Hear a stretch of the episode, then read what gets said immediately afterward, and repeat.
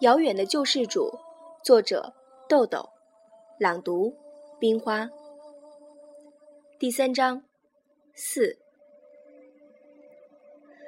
丁元英在北京的临时住处是韩楚风的另一套住房，位于海淀区师范学校北侧的一个居民小区，三楼，面积八十多平方米，带一间十五平方米的地下室。搬家公司的汽车开进小区，停在丁元英住的楼下。丁元英说：“等一下，我先看看东西怎么放。”小赵，你在上面看东西。雅文，你帮我把皮箱拿下来。说着，他顺着楼梯下到了地下室。丁元英到地下室去开铁门，肖雅文提着皮箱跟在后面。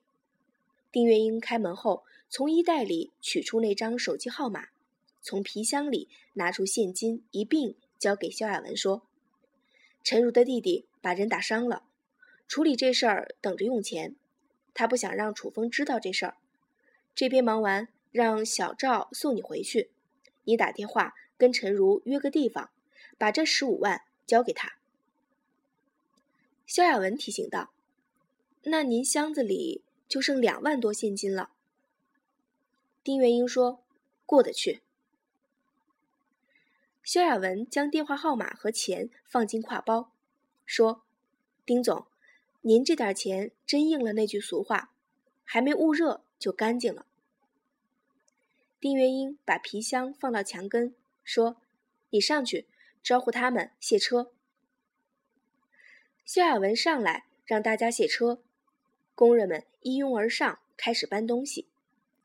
车上的东西卸到一多半的时候，一辆白色本田轿车开过来。小赵一见，说了声：“韩总来了！”马上迎了上去。肖亚文也迎上几步打招呼：“韩总，您来啦。”韩楚风，三十九岁，北京人，柏林洪堡大学工商管理学硕士，现任正天集团正天商业大厦的总经理。他高个子，身材魁梧，脸庞棱角分明，额头上挂着几缕略显稀少的头发。身穿一件月白色休闲衬衣，没有系纽扣，露着背心，别有一种洒脱的大家气质。韩楚风下了车问：“原因呢？”肖亚文答道：“丁总在地下室，我去叫他。”韩楚风看了一眼车上所剩无几的东西，说：“不用，快搬完了。原因确定明天走吗？”肖亚文说：“确定。”他下了飞机，连口水没喝，一直忙到现在，就为这个。东西都运到古城了，他在这儿既没茶喝，也没音响，可能不太习惯。韩楚风随口问：“你怎么给他选到古城了？”肖亚文笑笑说：“不管选哪个城市，您都会提同样的问题。古城刑警队，我有个朋友，知根知底，有事儿了还能有个照应。”地下室里，丁元英指点着最后一件物品放到位置，向搬家公司的负责人付过搬家费，锁上铁门，提着皮箱走上来。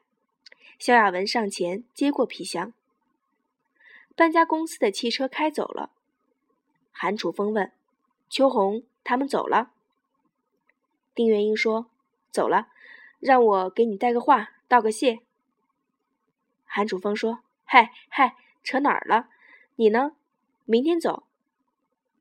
丁元英说：“走。”韩楚风说：“那就还按原先定的，小赵和马主任去送你。你现在就把那几件换洗的衣服带上，明天就直接从饭店走了。我已经订好了两个房间。”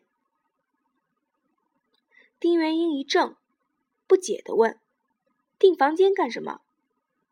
韩楚风说：“喝酒啊，喝醉了倒下就睡，省事儿了。”丁元英一笑说：“酒这东西摧残意志，真喝多了真不当家，满嘴酒话。”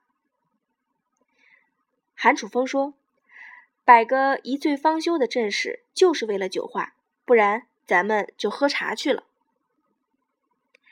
丁元英把钥匙给小赵，说：“你上去，把床头柜上的那个旅行包拿下来，那里是换洗的衣服，我就不上去了。”小赵拿过钥匙上楼去了。萧亚文问：“丁总，您明天什么时候动身？我去送您。”丁元英说：“有地址就不麻烦你了。这一年你也没少辛苦，回去好好休息休息。”萧亚文笑了笑说：“丁总，您这茶凉的也太快了，连个溜须拍马的机会都不给。”丁元英说：“拍了没用，就不用拍了。”萧亚文说：“删掉溜须拍马的成分，我就更得去了。”韩楚风说：“亚文想去就让他去吧，明天你等电话，动身之前先去接你。雅文这丫头不错。”挺懂事儿。肖亚文忙对韩楚风说：“谢谢韩总。”小赵提着旅行包下来了，把钥匙还给丁元英。丁元英说：“唱片、皮箱、衣服都放车里，明天不用回来拿了。”说完，又将那串钥匙交给韩楚风，说：“物归原主。”小赵和萧亚文上了宝马车。